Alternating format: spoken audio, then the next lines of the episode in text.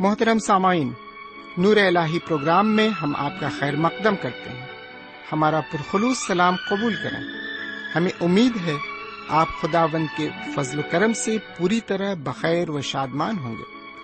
ان دنوں ہم مقدس بائبل کے نئے عہد نامے سے رومیو کے نام پولس رسول کے خط کا مطالعہ کر رہے ہیں۔ رومیو کے نام پولس رسول کے خط کا مقصد تھا روم کی کلیسیا کے لیے سفر کا ذریعہ بنانا۔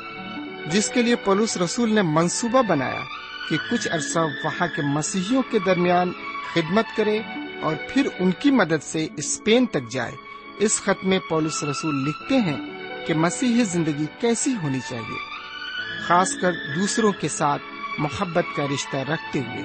انفرادی پیغام اور خدا کی تمجید کے ساتھ خط کا اختتام ہوتا ہے۔ آئیے اپنے وقت کے ساتھ ساتھ ہم اپنے مطالعے میں آگے بڑھیں اور روحانی غذا سے سیر و آسودہ ہوں۔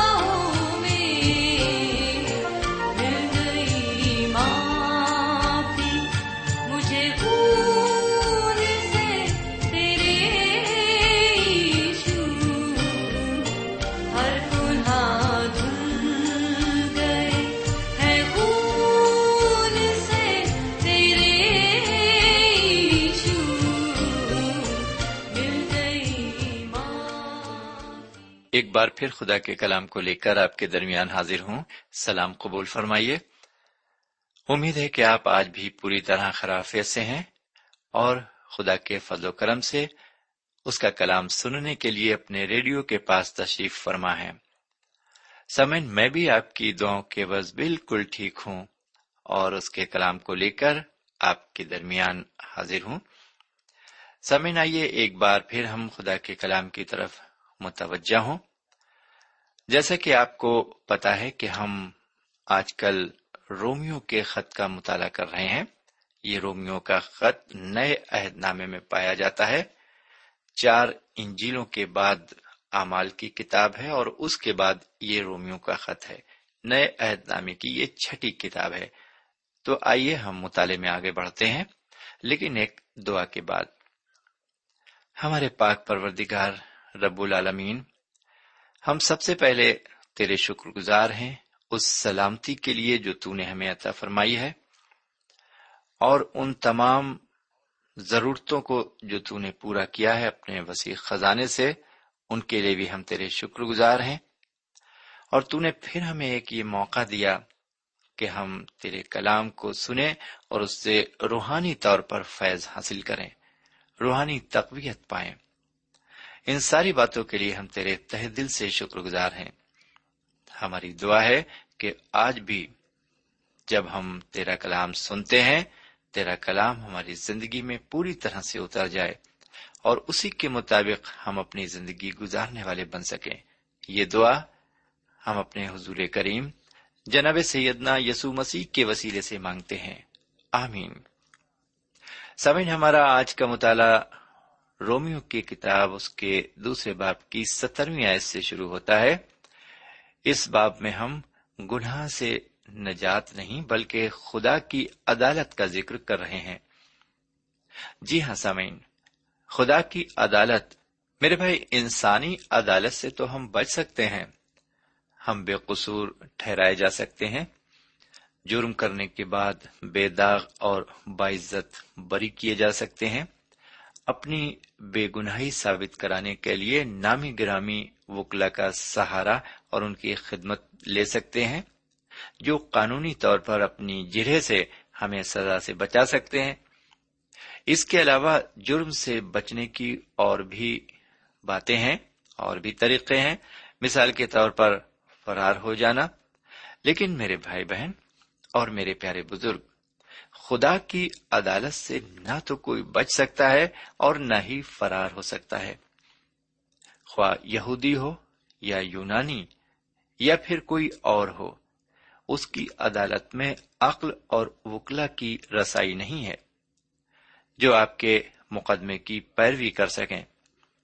کیونکہ خدا کی عدالت میں پیروی یا شفات کی کوئی گنجائش نہیں ہے۔ ہاں وہاں ایک شفات کرنے والا ضرور موجود ہے، جنہوں نے اپنے گناہوں کا اقرار کیا ہے اور ایمان لا کر انہیں اپنا نجات دہندہ قبول کیا ہے، وہی ان لوگوں کی شفات کریں گے۔ یہ شفات کرنے والے ہیں جناب سیدنا یسو مسیح۔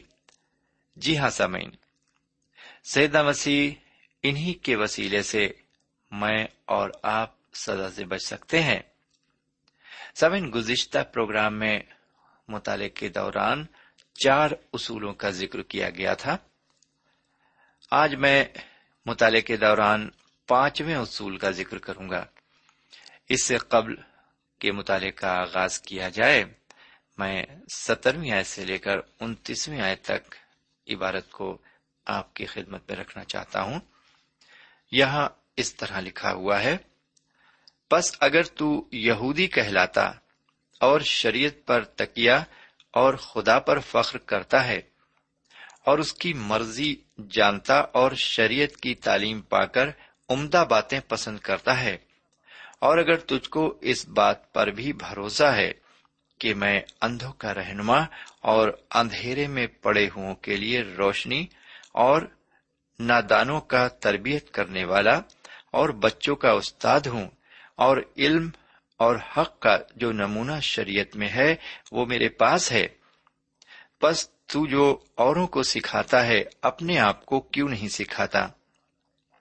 تو جو واز کرتا ہے کہ چوری نہ کرنا، آپ خود کیوں چوری کرتا ہے؟ تو جو کہتا ہے کہ زنا نہ کرنا، آپ خود کیوں زنا کرتا ہے؟ تو جو بتوں سے نفرت رکھتا ہے، آپ خود کیوں مندروں کو لوٹتا ہے؟ تو جو شریعت پر فخر کرتا ہے، شریعت کے عدول سے خدا کی کیوں بےزتی کرتا ہے؟ کیونکہ تمہارے سبب سے غیر قوموں میں خدا کے نام پر کفر بکا جاتا ہے، چنانچہ یہ بھی لکھا ہے، ختنے سے فائدہ تو ہے، بشرطے کہ تو شریعت پر عمل کرے۔ لیکن جب تو نے شریعت سے عدول کیا، تو تیرا ختنہ نامختونی ٹھہرا۔ بس اگر نامختون شخص شریعت کے حکموں پر عمل کرے تو کیا اس کی نامختونی ختنے کے برابر نہ گنی جائے گی؟ اور جو شخص قومیت کے سبب سے نامختون رہا، اگر وہ شریعت کو پورا کرے تو کیا تجھے قصوروار نہ ٹھہرایا جائے گا؟ کیونکہ وہ یہودی نہیں جو ظاہر کا ہے، اور نہ وہ ختنہ ہے جو ظاہری اور جسمانی ہے۔ بلکہ یہودی وہی ہے جو باطن میں ہے اور ختنہ وہی ہے جو دل کا اور روحانی ہے، نہ کہ لفظی۔ ایسے کی تعریف آدمیوں کی طرف سے نہیں، بلکہ خدا کی طرف سے ہوتی ہے۔ سمن، یہاں پر یہ عبارت ختم ہوتی ہے۔ یہاں پر چوتھا اصول یہ بتایا گیا ہے کہ شریعت کے سننے والے خدا کے نزدیک راست باز نہیں ہوتے، بلکہ شریعت پر عمل کرنے والے راست باز ٹھہرائے جائیں گے۔ جی ہاں سامعین، یہ تھا چوتھا اصول جس کو خدا عدالت کے وقت استعمال کرے گا۔ شریعت کہتی ہے کہ تو جھوٹ نہ بول۔ سننے میں یہ بہت ہی اچھا لگتا ہے، لیکن کتنے لوگ ہیں جو اس پر عمل کرتے ہیں؟ شاید کوئی بھی نہیں، ایک بھی نہیں۔ یہاں تک کہ جو اپنے کو خدا پرست اور راست باز سمجھتے ہیں، انہیں بھی جھوٹ کا تھوڑا بہت سہارا تو لینا ہی پڑتا ہے۔ پانچویں اصول کا ذکر پندرہویں آیت میں کیا گیا ہے۔ یہ سنہرا اصول ہے۔ وہ شریعت کی باتیں اپنے دلوں پر لکھی ہوئی دکھاتی ہیں اور ان کا دل بھی ان باتوں کی گواہی دیتا ہے۔ اور ان کے باہمی خیالات یا تو ان پر الزام لگاتے ہیں یا ان کو مغرور رکھتے ہیں۔ اس اصول کے مطابق خدا بت پرستوں کی بھی عدالت کر سکتا ہے اور وہ کرے گا۔ ان کی یہ عدالت ان کے شعور کے مطابق ہوگی۔ بہت سے لوگ یہ سمجھتے ہیں کہ چونکہ خدا کا مکاشفہ بت پرستوں پر نہیں ہوا ہے، اس لیے وہ خدا کی عدالت سے بچ جائیں گے۔ حقیقت یہ ہے کہ وہ جو شریعت یا نور اپنے میں رکھتے ہیں، اس روشنی یا شریعت کے مطابق ان کی عدالت ہوگی۔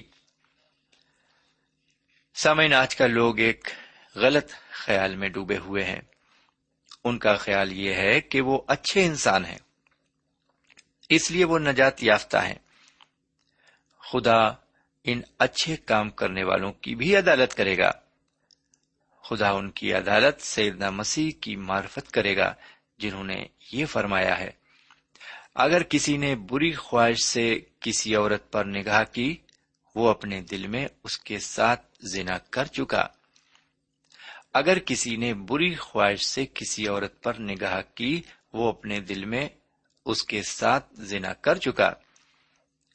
سمن یہ ایک ادنا مثال انسانی دل کے راز کی ہے۔ کیا آپ یہ چاہیں گے کہ آپ کے دل کو بوسیدہ راز ظاہر ہو جی ہاں آپ کے دل کے بوسیدہ راز ظاہر ہو کیا آپ یہ چاہیں گے؟ سمن ہمارے دل کے گندے خیالات ہمیں مجبور کرتے ہیں کہ ہم بھاگ کر سیدنا مسیح کی پناہ میں چلے جائیں تاکہ وہ ہمیں سزا سے بچا سکے۔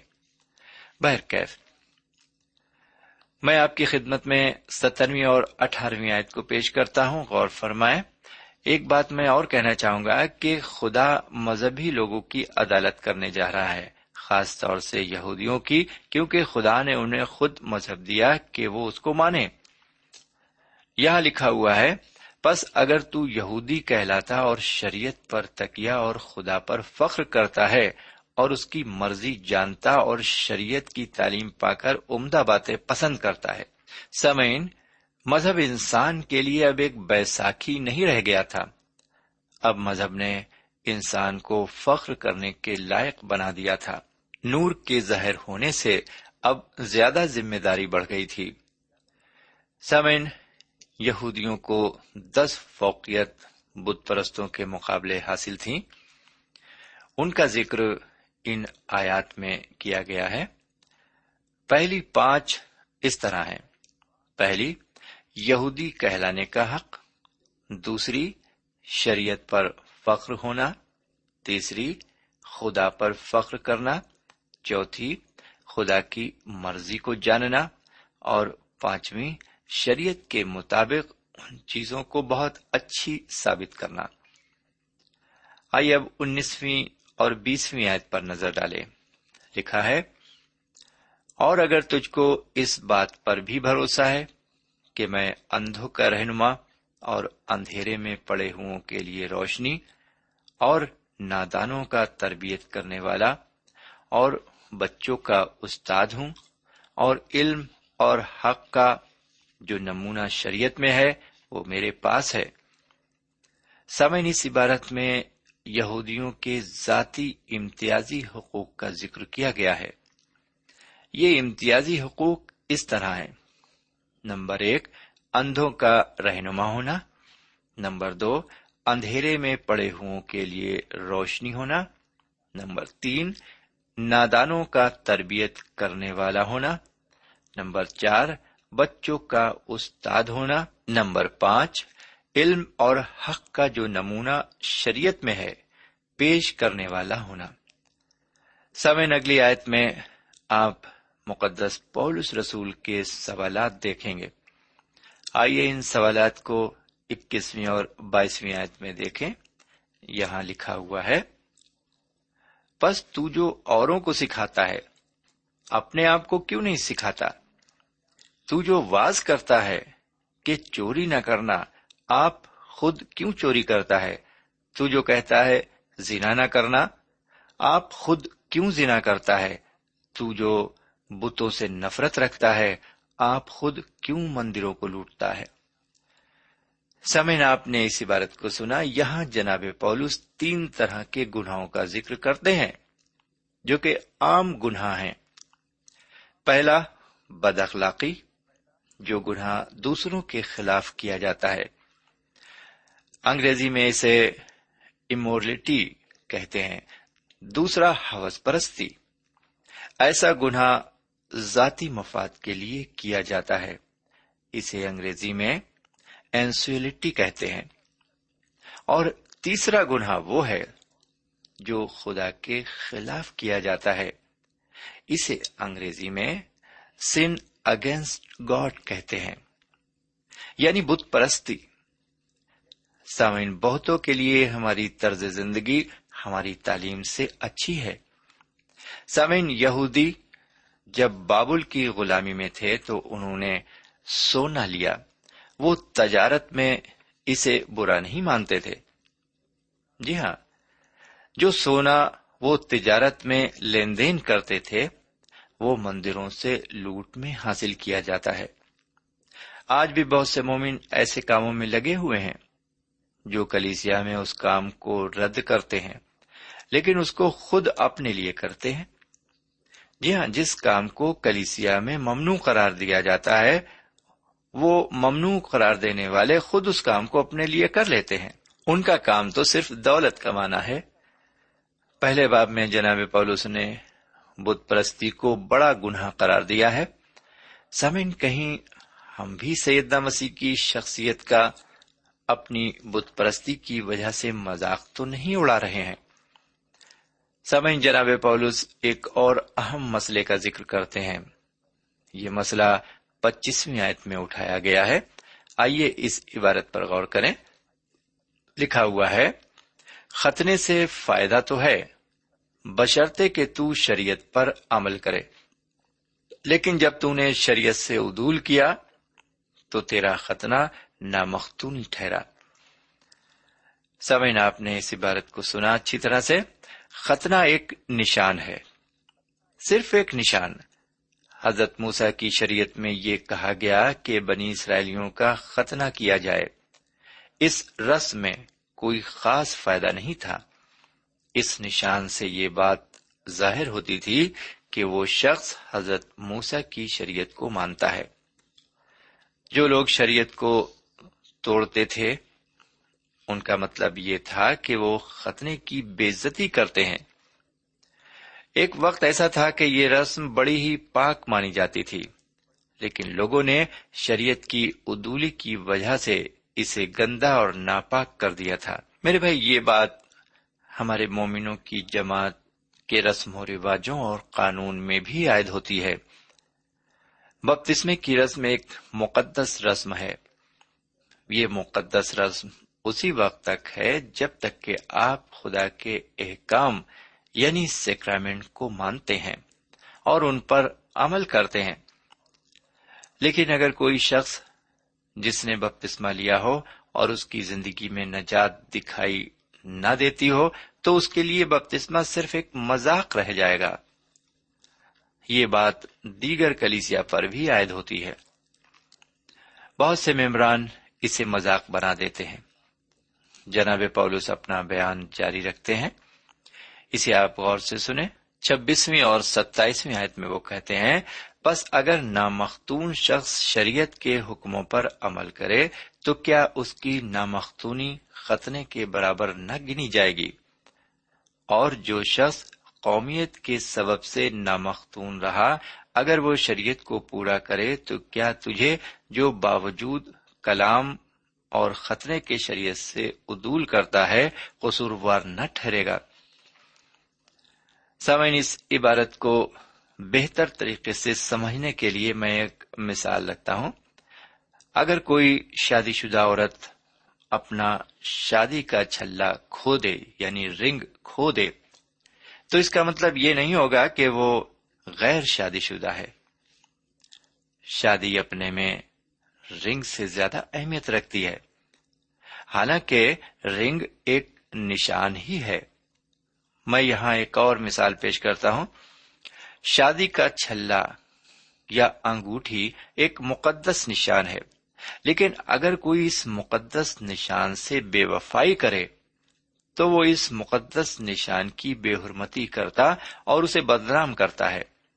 خواہ وہ مرد ہو یا عورت ایک دفعہ کا ذکر ہے کہ ایک شخص ایک موٹل میں بیٹھا ہوا، ایک خوبصورت لڑکی سے رومانی گفتگو میں مشغول تھا۔ یہ شخص ایک دینی انجمن میں ڈیکن کے عہدے پر تھا یعنی کلیسیا کا ایک ڈیکن تھا۔ اس کے ہاتھ کی انگلی میں شادی کی انگوٹھی چمک رہی تھی۔ اس ڈیکن کی یہ حرکت کیا اس انگوٹھی کا مذاق نہیں اڑا رہی تھی؟ اس کے لیے یہ انگوٹھی جو کہ مقدس تھی بےمانی تھی۔ کوئی مطلب نہیں رکھتی تھی اس کی زندگی میں یہ انگوٹھی۔ پولس رسول اسی نقطے کو واضح کرنا چاہتے ہیں میرے بھائی۔ سامعین، آخری آیت میں وہ کہنا چاہتے ہیں کہ ختنے کے کچھ نہ کچھ معنی ہونے چاہیے۔ میں آپ کی خدمت میں اب انتیسویں آیت کو رکھتا ہوں۔ لکھا ہوا ہے، بلکہ یہودی وہی ہے جو باطن میں ہے اور ختنہ وہی ہے جو دل کا اور روحانی ہے۔ نہ کہ لفظی ایسے کی تعریف آدمیوں کی طرف سے نہیں، بلکہ خدا کی طرف سے ہوتی ہے۔ پھر سنیے، بلکہ یہودی وہی ہے جو باطن میں ہے، اور ختنہ وہی ہے جو دل کا، اور روحانی ہے۔ نہ کہ لفظی ایسے کی تعریف آدمیوں کی طرف سے نہیں، بلکہ خدا کی طرف سے ہوتی ہے۔ سمعین آپ نے ختنے کے متعلق یہ عبارت سنی۔ میرے پیارے بھائی بہن، حضرت موسا علیہ السلام کی شریعت بھی یہ کہتی ہے کہ ختنہ دل کا ہونا چاہیے۔ جی ہاں دل کا ہونا چاہیے، صرف ایک رسم نہیں ہونا چاہیے۔ آپ ان کے اس حکم پر غور فرمائیں۔ استشن کی کتاب اس کے دسویں باپ کی سولہویں آیت میں یوں لکھا ہوا ہے، وہ فرماتے ہیں، اس لیے اپنے دلوں کا ختنہ کرو اور آگے کو گردن کش نہ رہو۔ اس لیے اپنے دلوں کا ختنہ کرو اور آگے کو گردن کش نہ رہو۔ سمن یہ بات بہتوں کی سمجھ میں نہیں آئے گی، کیونکہ ہم روایتوں کے ماننے والے ہیں۔ ہم روایت کی پرواہ کرتے ہیں، جبکہ خدا چاہتا ہے کہ ہم اس کی دل سے عبادت کریں اور اس کے حکموں کو مانیں اور انہی کی پرواہ کریں اور اپنے خیالات کو پاک رکھیں۔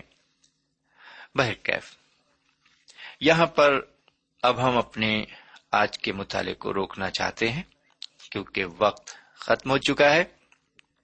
مجھے یقین ہے کہ خدا و تعالی نے اپنے کلام کے ذریعے آپ سے بات چیت کی ہے اور آپ نے آج کے مطالعے کے ذریعے بہت کچھ سیکھا ہے۔ جب آپ نے سیکھا ہے اور آپ کو فیض حاصل ہوا ہے تو برائے مہربانی ایک پوسٹ کارڈ کے ذریعے ہمیں بھی اطلاع فرمائیے، ہم آپ کے ممنون ہوں گے۔ خدا آپ کو ہدایت فرمائے اور بہت سی برکت دے اب آج کا مطالعہ یہاں پر ختم کرتے ہیں۔ اجازت دیجیے خدا حافظ سامعین، ابھی آپ نے ہمارے ساتھ رومیو کے نام پولس رسول کے خط کا مطالعہ کیا۔ ہمیں یقین ہے اس مطالعے سے آپ نے برکتیں حاصل کی ہوں گی۔ ہم چاہتے ہیں کہ آپ ہمیں ضرور خط لکھیں، ہم آپ کے خط کا انتظار کریں گے۔ خدا حافظ ہمارا پتہ ہے پروگرام نور ال post box number one five seven five Sialkot Pakistan. پتا ایک بار پھر سن لیں۔ پروگرام نور ال پوسٹ باکس نمبر ایک پانچ سات پانچ سیال کوٹ پاکستان۔ اب آپ ہم سے ٹیلی فون اور ای میل سے بھی رابطہ قائم کر سکتے ہیں۔